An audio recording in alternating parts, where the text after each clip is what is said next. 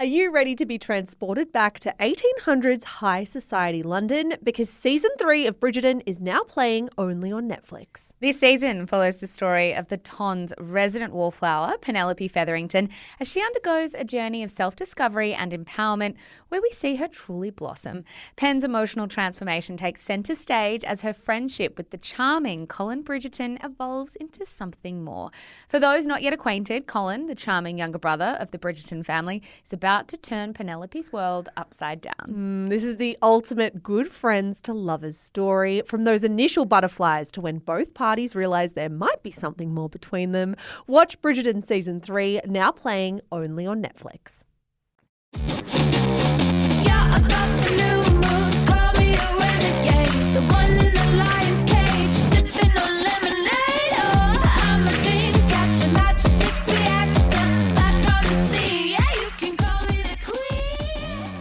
Church meet cult that's famous for indoctrinating celebrities Elisabeth Moss, John Travolta, and most notably, Tom Cruise. So, what the hell do we know about Scientology? And how does it have such a star studded list of devotees? Welcome to Scandal from Shameless Podcast, the stories of the biggest celebrity controversies revisited. Hello. Hi, how are we? We are really good and really ready for this three part series on the Church of Celebrity, Scientology, Tom Cruise, his relationships. We are going to go everywhere. Mish, I want to start with why you were so interested in this story and why we wanted to do it as a series. I think it's the story that has always evaded me slightly. Like, I think I've picked up little tidbits about Scientology or about the career of Tom Cruise along my life, but I don't think I've ever had like a meaty chunk at once. I feel like this almost happened just before we really came to be conscious of the celebrity news cycle. A lot of this was unfolding when we were children. And by the time I got to being a teenager, I felt like most of it had passed me by. Yeah, I think my most prominent memory of Tom Cruise is in the context of his relationship to Katie Holmes. Yes. I felt much too young for the Tom Cruise Nicole Kidman marriage.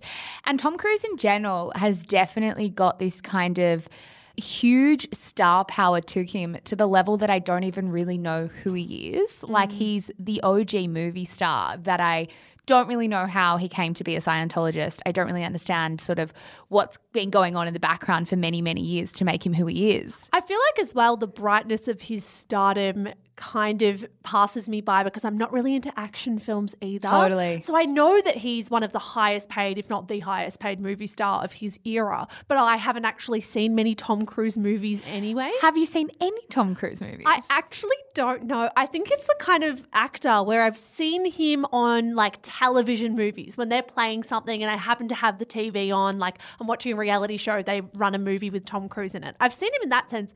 I have never sought out a Tom Cruise movie. What about you? I've never sought one out. I have a feeling that I've seen like one Tom Cruise movie, but here I am Googling as we record Tom Cruise it's all war Mission movie. Impossible. Was yeah. it a war movie that I watched? I mean, you know what? I've seen a war movie with him. Yeah. Which one is it? It was, I remember I was in high school and I sat down and it was about World War II. Yeah. You know what? We're going to have like hundreds of people shouting at us through Instagram DMs right now about what movie it is. But anyway, before we actually properly rewind, Mish, let's introduce Tom Cruise for those who haven't heard who he is.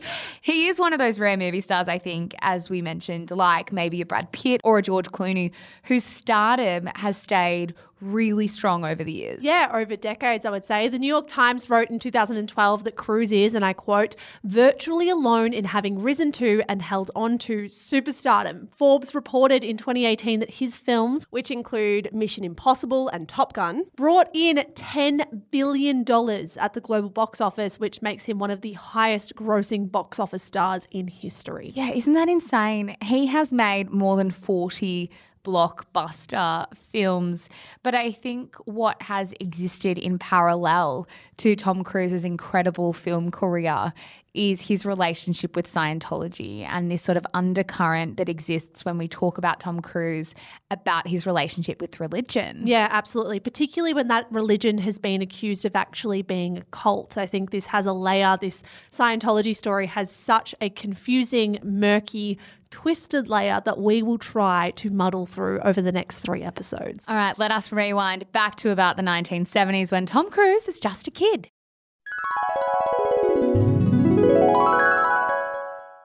All right, Zara, I want to take you to Tom Cruise's childhood. This was a really difficult time for Tom. He grew up in near poverty with what has been widely reported as quite an abusive father. His dad was an electrical engineer who struggled to actually hold down a job. The family moved around a lot while he looked for work. And in Tom Cruise's 12 years of schooling, he went to 15 different schools. Yeah, it does sound like he had a really difficult childhood. I mean, he told Parade magazine back in 2006 that his father was a bully and a coward. He also said that his father used to beat him. He said, he was the kind of person where if something goes wrong, they kick you. It was a great lesson in my life how he'd lull you in, make you feel safe, and then bang. For me, it was like, there is something wrong with this guy. Don't trust him. Be careful around him. There is that anxiety. Tom's childhood was made difficult as well because he actually struggles with dyslexia. He was diagnosed when he was just seven. And this is a detail we'll be coming back to later in the episode because dyslexia and Scientology have an interesting intersection. Yeah, in the specific case of Tom Cruise, for sure. I mean, when Tom was 12 years old, lucky for his family, his mother finally left his father, which was a real turning point. He has said, he told Parade magazine in the same interview People can create their own lives. I saw how my mother created hers and so made it possible for us to survive. My mother was the one who rose to the occasion. She held three jobs. She said, We're going to get through this. And I decided that I'm going to create for myself who I am, not what other people say I should be. I am entitled to that. I really like that quote. I really like it too. I don't get me wrong, I love it. It's just always really interesting listening to these quotes now in the context of the story we're about to tell and the yes. person that he did choose to be. Yeah, before he chose to become an actor, actually, Zara, we need to talk about the fact that Tom Cruise had a fleeting affair with the Catholic Church. Is that a way to put it? The Catholic Church won't appreciate a fleeting affair with the Catholic Church. Well, he actually did start studying to become a Catholic priest in 1976 and 1977. He was about 14 or 15 years old. He had been raised Catholic and had always been interested in spirituality. So, as a teenager, he moved to a Catholic seminary and pursued joining the priest priesthood. After a year or so, though, he decided it wasn't for him. I mean, there's being interested in spirituality or being religious, and then there's actually training to become a priest. I actually do get the sense that this story may be a bit overblown when it's told in the context of Tom Cruise. Like, I think when people talk about Tom Cruise and Scientology, they're always like, well, he was very religious. He did once study to become a priest. Mm. I think it's important to note here that he was 14 or 15, and his old priests who taught him at this school said he wasn't really there to become a priest. He was there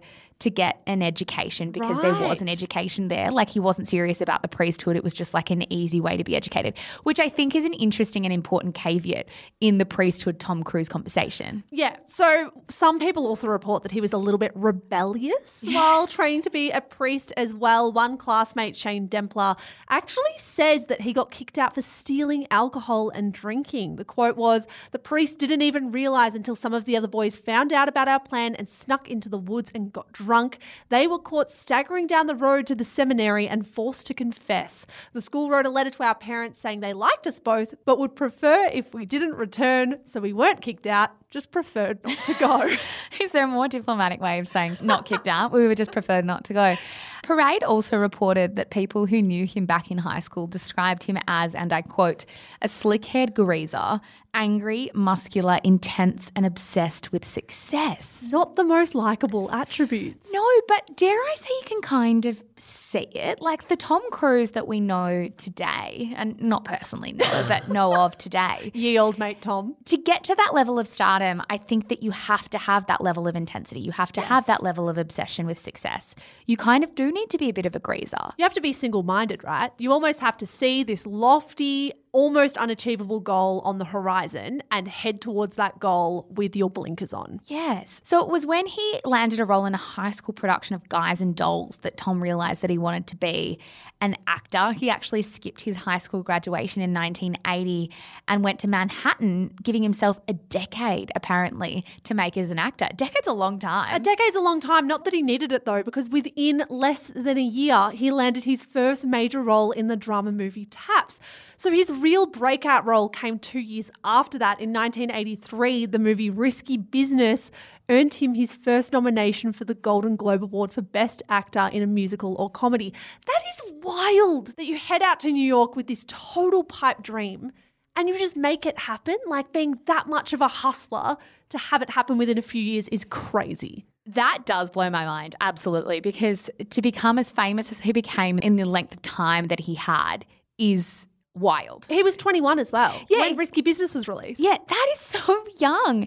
In 1986, so three years after that, when he was 24, that's when Tom starred in Top Gun, which was the highest grossing film of that year. So that's when he was like superstar Tom, and he was 24 years old. 24. I kind of feel like the young star that we talk about now is like Timothée Chalamet. Yeah. And he seems young and still like a superstar, but still kind of up and coming. But for Tom Cruise to be 24 and like the biggest movie movie star in the world in the highest grossing film of the world seems insane. Yeah, he was at the top of the world. And in that very same year, 1986, that is reportedly when he decided to join the Church of Scientology. All right, so let's talk about that. Who and how was Tom introduced to the church? There are conflicting reports about this. Every scandal episode includes conflicting reports. It's like you never know who to trust.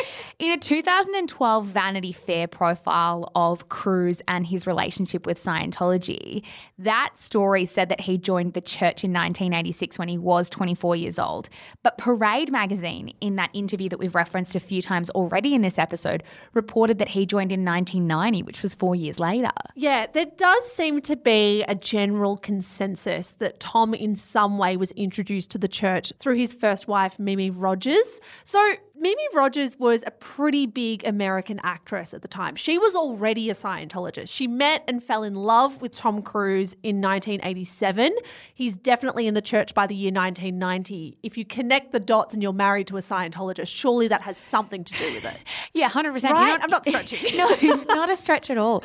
So you're right. They reportedly met through friends. Mimi Rogers was 31, he was 24 there was this incredible piece in Entertainment Weekly that we dug up from when the two got married, and it read On May 9, 1987, in a small upstate New York ceremony, 24 year old Tom Cruise quietly exchanged nuptial vows with Mimi Rogers, an actress six years his senior. Present were the actor's mother, Mary Lee Mapother, and best man, Emilio Estevez. Even Cruise's publicist was reportedly kept in the dark. Very, very private for a very, very famous couple. Yeah, and I think if you want to glean even more insight into how big Tom Cruise was this young, there was this line from the Sun Sentinel, which said, Last spring, Mimi Rogers crushed the hopes of women across the nation. She tied the knot with Tom Cruise and turned Hollywood's reigning young sex symbol into a married man. Reigning young sex symbol. Would we hear that now? I don't know. Probably, to be honest. Bit, it's a bit interesting. So this didn't last. They did marry in 1987, but by the year 1990, it was all over in what was epically strange timing. So, Tom Cruise gave this like gushing interview to Rolling Stone in the year 1990, where he gave a quote that said he couldn't imagine being without Mimi Rogers, his wife. Since I've been with her, it's opened me up a lot, he told Rolling Stone. I think it's helped me be a better actor. We live a lot of life together, we share everything. That's the best thing about life. Otherwise, you go through it pretty sad and lonely and angry. I care about my wife more than anything in the world. She's my best friend. I just really like being with her, you know? I love her. Within a few days, they had announced that they were getting a divorce. I I don't know what to make of it. I mean, I feel like we see this a bit now is that like celebrities sort of leading us down a garden path until like the day before they announced their split. I mean, never forget Jennifer Aniston and Brad Pitt kissing on that beach. But it's like that line. I just really like being with her, you know? It's like do you know, Tom? You're literally getting a divorce. But maybe, maybe he's actually not saying that they're going to be together forever. Maybe he is actually saying that they're just really good friends who he wants to have in his life forever. Maybe. I mean, it wasn't to be. They did not stay friends after the divorce, but we'll get to that soon. Well, exactly. We can get to it now if we really want to, because in 1993, Mimi Rogers gave this interview with Playboy magazine. So this was three years after they split. And she was asked if she was the one who ended the marriage. She said, is that the story that I was bored with that child and threw him over, chewed him up, and spat him out? Well, here's the real story. Tom was seriously thinking of becoming a monk. At least for that period of time, it looked as though marriage wouldn't fit into his overall spiritual need. And he thought he had to be celibate to maintain that purity of his instrument. She added, My instrument needed tuning. I mean, like pretty appropriate quotes to give Playboy, I must say. Interesting way of putting it. According to Andrew Morton's unauthorized Tom Cruise biography, Tom was the one to file for divorce. The divorce filing went through on December 9, 1989. Two days later, he began filming Days of Thunder, which starred his future wife, Nicole Kidman. I didn't know that there was that really quick kind of uh, succession. I'm not going to say overlap, I'll say succession. Well, I mean, I'm not going to say overlap either, but it's not as if they would have met two days after the divorce filing. They met during the audition process. So when he divorced Mimi Rogers, he definitely knew, at least in a professional capacity, Nicole Kidman. Yeah. I mean, it's also interesting now because Mimi Rogers has actually describes herself as a former member of the church. So she's yes. not part of the church anymore. As we know, Tom very much is part of the church. We will get to Nicole Kidman soon, but I think before we get to Nicole Kidman, we need to talk a little bit about Scientology because what the hell even is it? Such a good question. What is Scientology? Scientology was started back in the 1950s by science fiction writer L. Ron Hubbard. Now, to say this man was an avid writer, a prolific writer would be to put it lightly. L. Ron Hubbard holds the world record for the most number of books published by one author. He has written more than 1,000 books. How is that even possible? Are they just little like newsletters? I was going to say they're little poems. little you, booklets. Yeah, yeah, they must be little booklets. I mean, reports are that he's written over 1,000 books. Take that what you will. Before we do properly get into the details of Scientology, and we won't spend forever on it, they can be a bit dense, but it's super important, I think, to the context of celebrities joining this religion, what the hell the religion even is. Mm. So, L. Ron Hubbard, as we said, who started Scientology, didn't actually have any clear qualifications. He initially served in the army in the early 1940s. He was ultimately pushed out of that career because a report found he was lacking, and I quote, in the essential qualities of judgment, leadership, and cooperation. It was recommended that he be moved onto duty on a large vessel where he can be properly supervised. Yeah, so not very successful in the army. Basically, to sum up his career in a sentence, it was that he lacked the fortitude and the leadership skills to actually act independently in the army. He needed to have people around him monitoring him. And if you go read the LA Times, there is a fascinating breakdown of his time in the army and how many people actually didn't trust him and thought that he was potentially losing his way a little bit mentally. We will put that link, that LA Times piece, in the show notes because that was a really interesting read for sure. I think an important thing to note about Scientology is that it didn't didn't actually start as a religion. It began looking a lot more like self help philosophy, a version of psychology mixed with maybe some sci fi themes. Like, mm. it's why parts of the religion itself don't sound very religious. Yeah, a lot of it sounds like self help, but then you have Scientology actually claiming that L. Ron Hubbard is known because he's the first person to scientifically isolate, measure, and describe the human spirit. So that's where it's kind of like this intersection between sci fi and woo woo. Yeah. Like, I don't know what other word to use for it. It's a bit airy, a bit woo woo, and a bit futuristic at the same time. Very futuristic. So Scientology actually began as this book called Dianetics, The Modern Science of Mental Health, and it was published in 1950. As of 2013, New Era Publications, the international publishing company of Hubbard's works, sells the book still in 50 languages. Yeah, when I walk around the city in Melbourne, you sometimes see people at a table with a chair trying to push this book to passers have by. You, have you seen that? Yeah. If you walk near Crown Melbourne, people will come to me. I already know it. When I was on a weekend getaway at Crown Melbourne this Easter, someone tried to pull me over to audit me and sell me a Dianetics book. Wow. Okay. so when it comes to Scientology, the theory is that traumatic things happen to people. And if you could just observe that that happened, the power of that traumatic event over you would disappear and you would become clear. Yes. Now, clear is a key word when it comes to Scientology. Clear is something that you guys are going to hear a lot coming up. The definition of clear is being associated with having a perfectly functioning mind with improved IQ and photographic memory. Right. So when this book was sold, it went pretty well. I mean, I guess it had to be to end up creating the legs of a religion, but famously, it received massive pushback from the medical and psychiatric community, with Scientific American saying the book contained more promises and less evidence per page than any publication since the invention of printing whack. Can you imagine if your book was described like that? Our book, more promises and less evidence per page than any publication since the invention of printing. So it's fair to say that the medical community and the scientific community did not back it, which prompted L. Ron Hubbard in 1954 to convert the book into a religion rather than like a medical psychological Bible. Exactly. So when Scientology was created, they laid out like this clear step by step pathway to going clear called the Bridge of Total Freedom. So if you're part of Scientology, you have to complete each step. But to complete each step, members had to purchase books, courses, and do this controversial practice called auditing.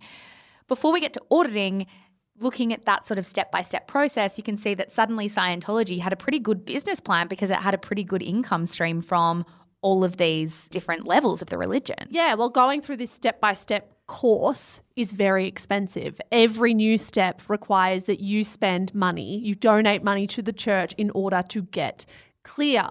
Now, auditing. What is it? Why do people want to do it? There are often signs outside of the Church of Scientology that invite people in to come for a free auditing session. If you have ever been curious about what that actually involves, Basically, you are hooked up to a device that they call an e meter. Often, this includes you holding on to two cans or two like metal rods. And supposedly, that e meter is used to measure your spiritual state. So while you're hooked up to the machine, an auditor talks to you about your life, you take them through your most traumatic memories, and the goal is to unblock them. So the e meter runs a current, again, I'm putting a lot of these words in inverted commas, through your body when it encounters a traumatic memory or blockage. You work through that by talking to the auditor about it, you let it go, you observe it, you get more clear. Here's where things get a little bit quirky, or maybe a bit more quirky. Scientology does believe that we actually live multiple lives, and people are encouraged during auditing to reflect on the traumatic memories they may be holding onto from previous lives. So, if I was doing an e meter audit, I would sit there and try and figure out not what's just happened to me since I was a child, but what happened to me in my previous existences. So, in order to rise through the ranks of the church, as we said, members are expected to do these courses, they're expected to pay for sessions, and eventually become what they call operating thetans, which is a Scientology term for basically having godlike control over yourself and the world around you. So, members believe that if they get to the highest level, the highest operating level, they can actually achieve something called exteriorization, I think, Mish, mm. which means, and I know it sounds a bit dense, but it means that they have the ability to operate outside of their own bodies. One example of this might be that some Scientologists believe that if you climb the ranks high enough, you will be able to move objects just with the power of your own mind. The sci fi theme's coming right back in here. Yeah, it maybe gets a bit more sci-fi the longer we go on. And I can tell you it's going to get a lot more sugary and a lot more celebrity the more we go on because after the break, let's explore how the hell a quirky religion meets movement like Scientology gets their hands on someone like Tom Cruise. But first, let's hear from our sponsor.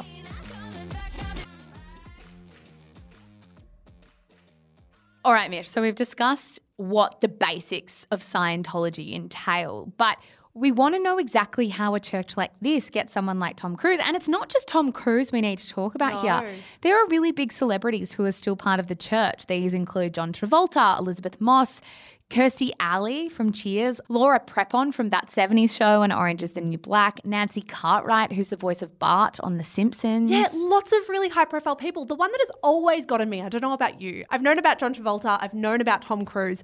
When I found out a few years ago that Elisabeth Moss was a Scientologist, it shook me a little bit. Like I was just really, really surprised. But she's been a Scientologist forever. Yes. Like her parents were Scientologists. I think what's really important to note when it comes to celebrities and Scientology is that this didn't happen by accident. They just didn't accidentally find these celebrities who were public Scientologists from the very beginning, Scientology made a concerted effort to recruit celebrities. Yeah. So over the last few years, pages from an internal 1955 Scientology newsletter have circulated right across the internet, and they have been held up as proof that the church instantly, basically from its inception, noted that celebrities were the way forward and the way to spread the word of Dianetics, L. Ron Hubbard, and Scientology. Yeah, the newsletter called this plan Project Celebrity. I mean, about as blatant and as clear as it can be. Don't be subtle about it, guys. Not at all. The newsletter read There are many to whom America and the world listens. On the backs of these are carried most of the enthusiasms on which the society runs.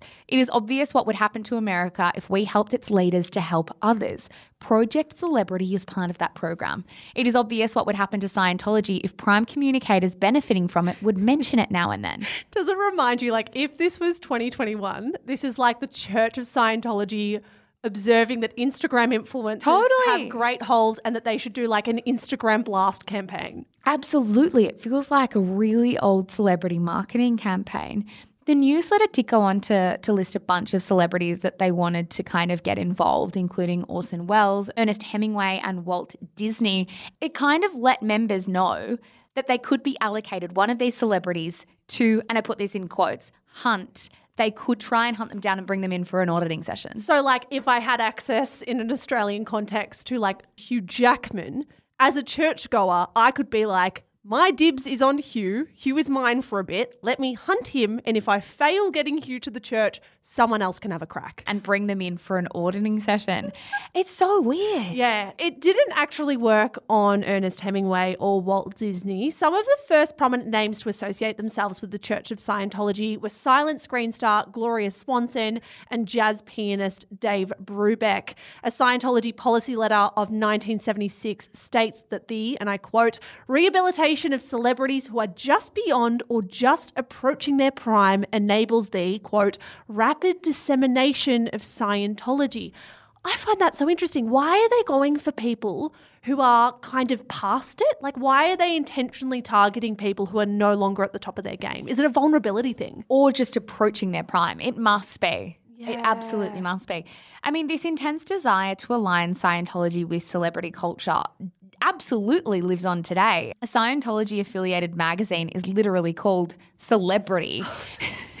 and it's featured its most prominent stars on its cover. Like issue 424, for example, published in 2015, had Laura Prepon on the cover and included headlines like Scientologist in Action, The Aesthetic Mind by L. Ron Hubbard, and Abilities Restored on the Way to Clear. You know what? For a podcast named Shameless, good on Scientology for being so utterly fucking shameless to have a magazine about Scientology with the title Celebrity. I actually have to agree with you there. I mean, and it's not just the magazine, it's not just the Project Celebrity that was dug up from the 1950s.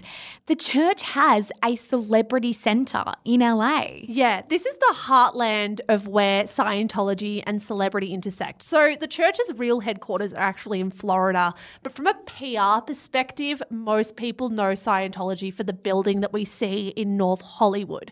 So it's on Franklin Avenue. It was once called, and apologies for my butchered French, Chateau Elysee. Elysee. Elysee. It is a residential. I'm so sorry. Why are there so many French words coming up on our podcast at the moment? it was a residential hotel for movie stars. It's a four story, 77 unit turreted castle with a bubbling stream, a tennis court, and tall 100 year old trees. But since the year 1973, it's been owned by the Church of Scientology and well renowned as its celebrity center. Yeah. So the Celebrity Center hosts Scientology courses and for those auditing sessions that we talked about earlier. It also, though, provides 39 luxury hotel rooms to accommodate celebrities while they undertake those courses. Yeah, what probably got a lot of celebrities through the door of the Celebrity Centre was very, very clever marketing. Smart. Again, they're bloody clever cookies when it comes Yeah. to marketing. I'll give them that.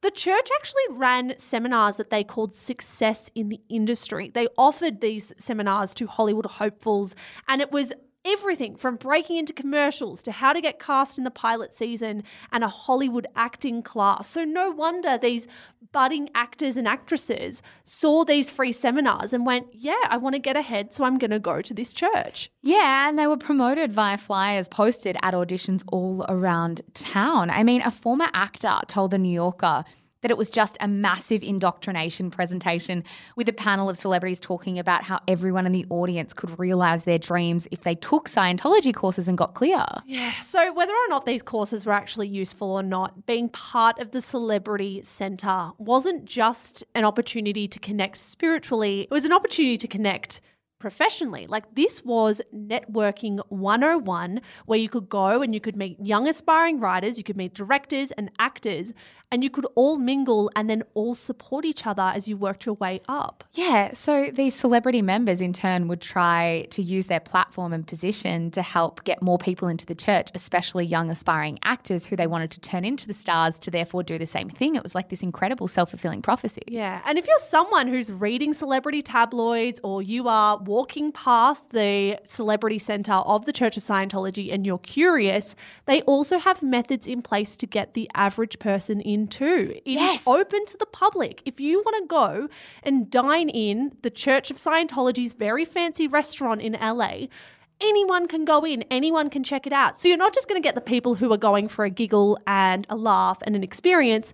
You're going to get the people who are a tiny bit curious as to what the Scientology thing is all about. I'd go to that restaurant though. Oh my! Just if out of we curiosity. ever go, if we ever go to LA together, we are going to the Church of Scientology's restaurant. I want to just try it out. I mean, the Celebrity Centre has been so successful that now the Church of Scientology owns a heap of property throughout Hollywood. I mean, according to the Hollywood Reporter, the church owns, by most accounts, more historic buildings in Hollywood than any other entity and is one of the community's biggest property owners. Yeah, it owns 26 properties in Hollywood, including seven historic buildings worth $300 million. And this is where it's interesting that Scientology is not a business, it's not a mental wellness workspace, it's a religion, which means it gets tax cuts, which means through all this money it makes through all of its devotees, it doesn't really have many outgoings at all.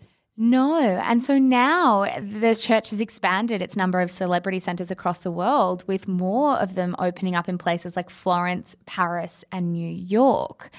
Before we get back to Tom Cruise, because he is the central player across these three episodes, I want to have a brief interlude on how Scientology did get some other Yeah. celebrities, because I think John Travolta is another one that I am endlessly intrigued about. Yeah, so John Travolta has been a practitioner of Scientology since 1975. Apparently, he was given the book Dianetics while filming a film called The Devil's Rain in Mexico. Another actress handed it to him. Now, his most interesting quotes about the religion were given to actually Good Morning America in 2015, which feels quite random, where he said that he believes Scientology is attacked because it actually works so well. Now, here's the direct quote For 40 years for me, I've been a part of the church and I've loved every minute of it. My family has done so well with it. It's been a beautiful thing for me. I've saved lives with it and saved my own life several times. Through my loss of my son, it helped me every step of the way for two years solid, and here I am. Yeah, so we have that quote on the record from 2015. But what's really important and interesting in the story of John Travolta is it's really hard to know what his relationship with Scientology is these days. Mm. I mean, rumors that he's distanced himself from the religion have been pervasive over the last few years. According to The Blast in 2020, when his wife, Kelly Preston, very tragically died of cancer, The actor, despite being a pretty devoted member of the church for 45 years, gave a statement that very much deviated away from deep seated Scientology principles. Yeah, one such principle is basically a rejection of modern medicine and science. L. Ron Hubbard was famously opposed to both chemotherapy and radiation, along with psychiatry and some other medical principles. But John Travolta's statement read like this My family and I will be forever grateful to her doctors and nurses at MD Anderson Cancer Center, all the medical centers that have helped. Now, if you're a devout Scientologist, you aren't saying that publicly because you don't believe in cancer centers. You don't believe in treating cancer with Western medicine. Yeah, and so then it makes you wonder all right, well, if we haven't heard from John Travolta that he's leaving, is that even the case? Like, wouldn't he tell us if he was a former member of the church? And I think one thing that's important to note here is that it might be hard for some celebrities to leave the church. I mean, it comes back to that auditing process that we talked about before. Think about it like this you're audited. You are with members of the church. Often these auditing sessions are filmed, especially for the big celebrities. And you are telling them your deepest, darkest secrets, your traumas, everything in order to get clear.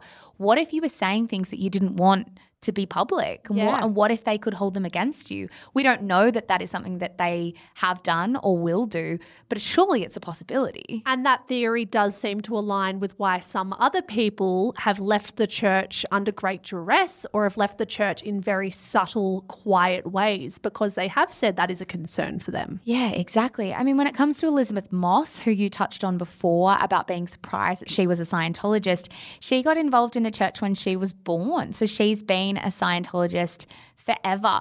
She has been notoriously private about it, though, forever. I mean, she told the Daily Beast, I think people should be allowed to talk about what they want to talk about and believe what they want to believe, and you can't take that away. And when you start to take that away, when you start to say, you can't think that, you can't believe that, you can't say that, then you get into trouble. I mean, I agree with her. I, I was going to say the same thing. I mean, she's not wrong. Yeah, she's absolutely right. Laura Prepon, who you guys might not recognize the name of, but you will certainly recognize the face. She starred in that 70s show as well as Orange is the New Black. She joined the church a little later in life. She joined in 1999 and is so much more candid and open about her love of her religious beliefs and of Scientology. She actually described the religion as magic in that celebrity magazine profile that we referenced earlier. We'll also pop the link to that in the show notes because there were some interesting insights shared in that piece. Yeah, totally. So then we get to Tom Cruise, right? And we mentioned before that Tom Cruise was very likely introduced to the church from Mimi Rogers. In the same year that Tom Cruise reportedly joined the church, 1986, L. Ron Hubbard actually died. And the church was headed up by a young, ambitious Scientologist by the name of David Miscavige.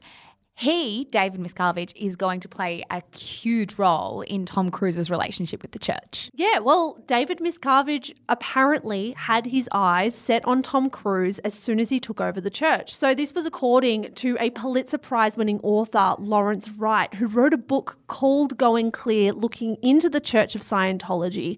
And he asserted that Miscavige saw Tom Cruise as like a future face for the church, the perfect PR branding strategy for the church to expand globally. Yeah, and Wright also wrote that Miscavige and Cruise were pretty eerily similar. Like they were only two years apart in age. They were both, and he wrote, short but powerfully built East Coast personalities who shared a love of motorcycles, cars, extreme sports. They were both grappling with pretty similar meteoric rises to success. Cruise had just become the biggest star in Hollywood, and around the same time, Miscavige had risen to the highest position in Scientology. Each of these men assumed extraordinary responsibilities when their peers were barely beginning their careers. So it was natural that they would see themselves mirrored in each other. So by 1992, Tom Cruise became the religion's most famous member. He actually did a pretty famous interview with journalist Barbara Walters. This is on YouTube if you guys want to find it. And he spoke endlessly about Scientology and just how brilliantly the religion had impacted his day to day life. Here's a clip of him claiming that his religious beliefs helped him overcome his dyslexia. L. Ron Hubbard had a has a technology. It's, L. Ron Hubbard was the founder of the Church of Scientology. Yeah, Church of Scientology. You are a member of the Church of Scientology. Yes. There's a study technology that he developed, and I took the course on it. And it really basically teaches someone how to study. And I took this course, and I've now, and I apply that technology, you know, when I study and when I read and when I work on things. And is actually, I realize that I'm not dyslexic. Hmm. And it was actually, uh, you know, it actually has changed my life in that regard because I am now able to study and learn at such a, a rapid, high rate, and my comprehension is absolutely incredible.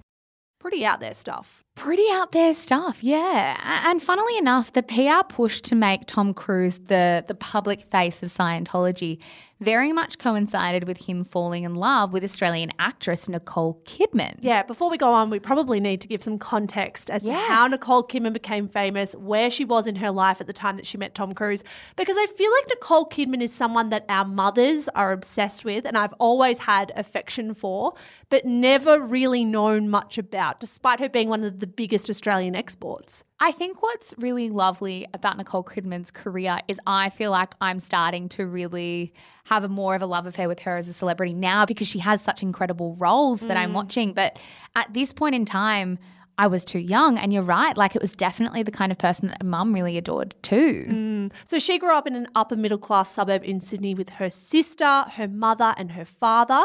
Her mum was a nurse, her father was a psychologist. Again, important info that we will touch on later in the story. She, like Tom Cruise, was also raised Catholic. She has said that her family were a progressive family, but they were living in a conservative neighbourhood. So she started performing at Sydney's Phillip Street Theatre and she went on to star in like a number of Australian teen movies. But her career really, really took off when she was cast in the 1986 Australian TV miniseries Vietnam, where she played this anti war, anti establishment student. Out of that, she was cast in the 1988 smash thriller Dead Calm.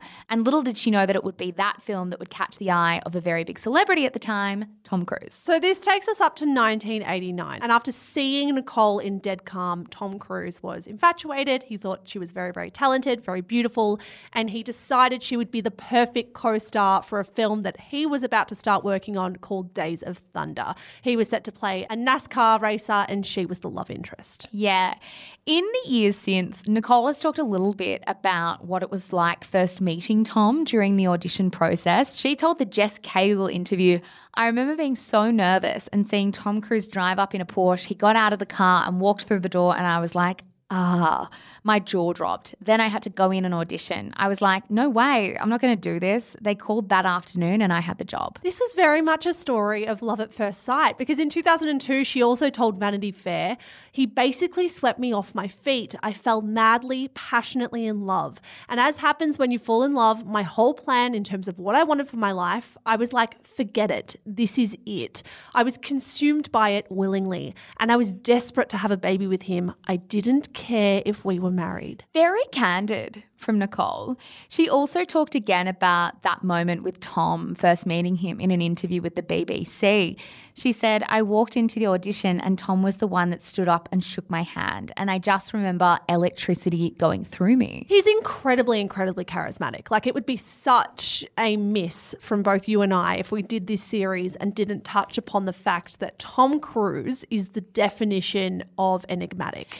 100%. I actually remember listening to an episode of Hamish and Andy's Remembering Project, which is like this incredible podcast they do going back into the archives of their own radio show. And they told this hilarious story about Tom Cruise. And they said that Andy actually met Tom Cruise first at a press junket in Korea. And Hamish couldn't go at the time. Random. I know. Hamish couldn't go at the time because he was at a wedding. So Andy took his friend Hawks. and when Tom came on the show, I think years later over the phone, the first thing he said straight up to Andy is, How's Hawks? I know. And so then Hamish and Andy were having this conversation about how when you interview Tom Cruise, his charisma is so electric and his interest in you is so electric, it's almost like almost creepy, but not. Like there was another example they gave about when Andy was actually in Korea and Tom goes, Now you recently completed the Lorne Pier to Pub. What? And which is like a swim in Victoria, but it's not even known outside of Victoria, you know?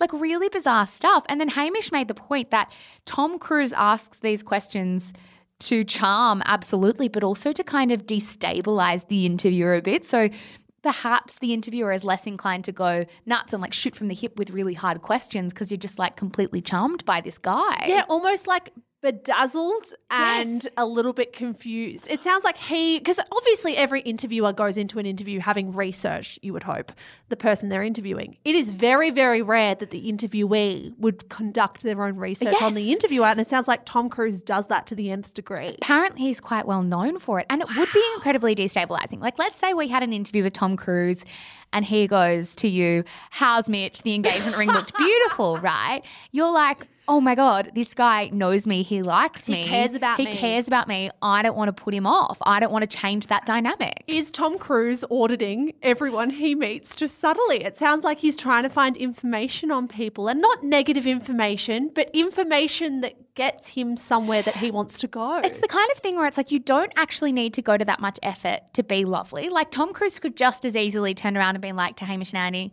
"How are you? I hear you're Australian." Like, do you know what I mean? Or it's Oh, like you're from Melbourne. What's Melbourne like? I love Melbourne. Here's my favorite Melburnian thing. that's all you need to do to be charming. But to say how's the Lorne Pier to pub is like next level. It's a little bit creepy. it's, it's interesting. It's a bit like I'm stalking your MySpace profile from 2008. So you can imagine when someone like Nicole Kidman, who was 22, I think, when she met Tom Cruise, you'd be absolutely overwhelmed by the star power, by the charm, by, the ele- electricity. Oh my gosh, saying same thing, same time.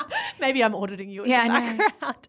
So the love affair was strong, it was romantic, and it was very, very short. By December 27, 1990, news was leaked that Tom Cruise and Nicole Kidman were married. They knew each other for a year. They got married within the year of knowing each other. Yeah, and as you remember, I think from this timeline, Tom actually only filed for divorce from Mimi Rogers at the end of 1989. So it was a quick year.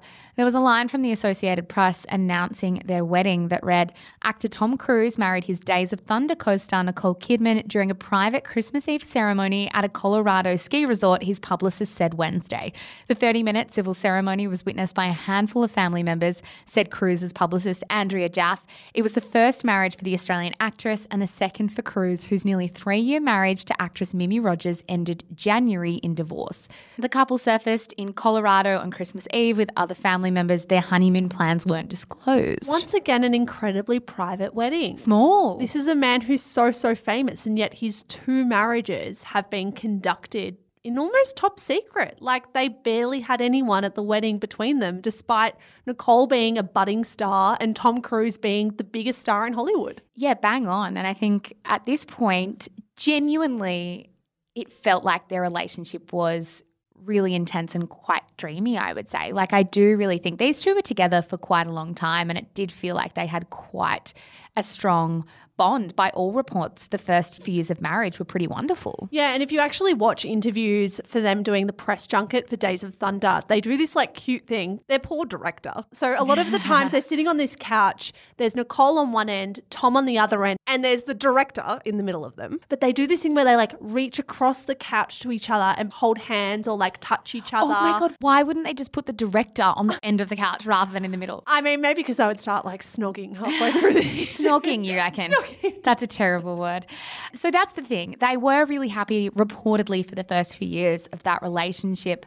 Only there was someone who reportedly had issues with the union, someone that you may well call the other love of Tom Cruise's life. And that was the head of the Church of Scientology's David Miscavige. Yes, and he would go to extreme lengths to try to break Nicole and Tom up. But that, Zara, is what we are going to touch on in episode two. Yeah, look, let's just say that some of the allegations on the table in this next episode include wiretapping and private investigators mish. Psychological manipulation, again, all allegations. all stuff that former members of the church have alleged, but we will tell the story next week. We will. As for now, thank you so much, guys, for listening. Thank you to our researcher, Justine Landis Hanley, who helped us research this episode.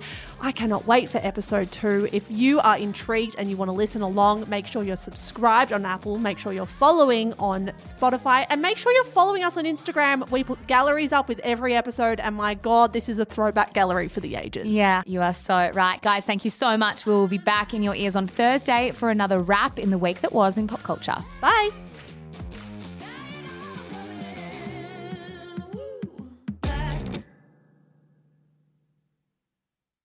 Hello, guys. Mish here. I am the co founder of Shameless Media. Thank you so much for giving us your ears and your mind and your time. We're so grateful.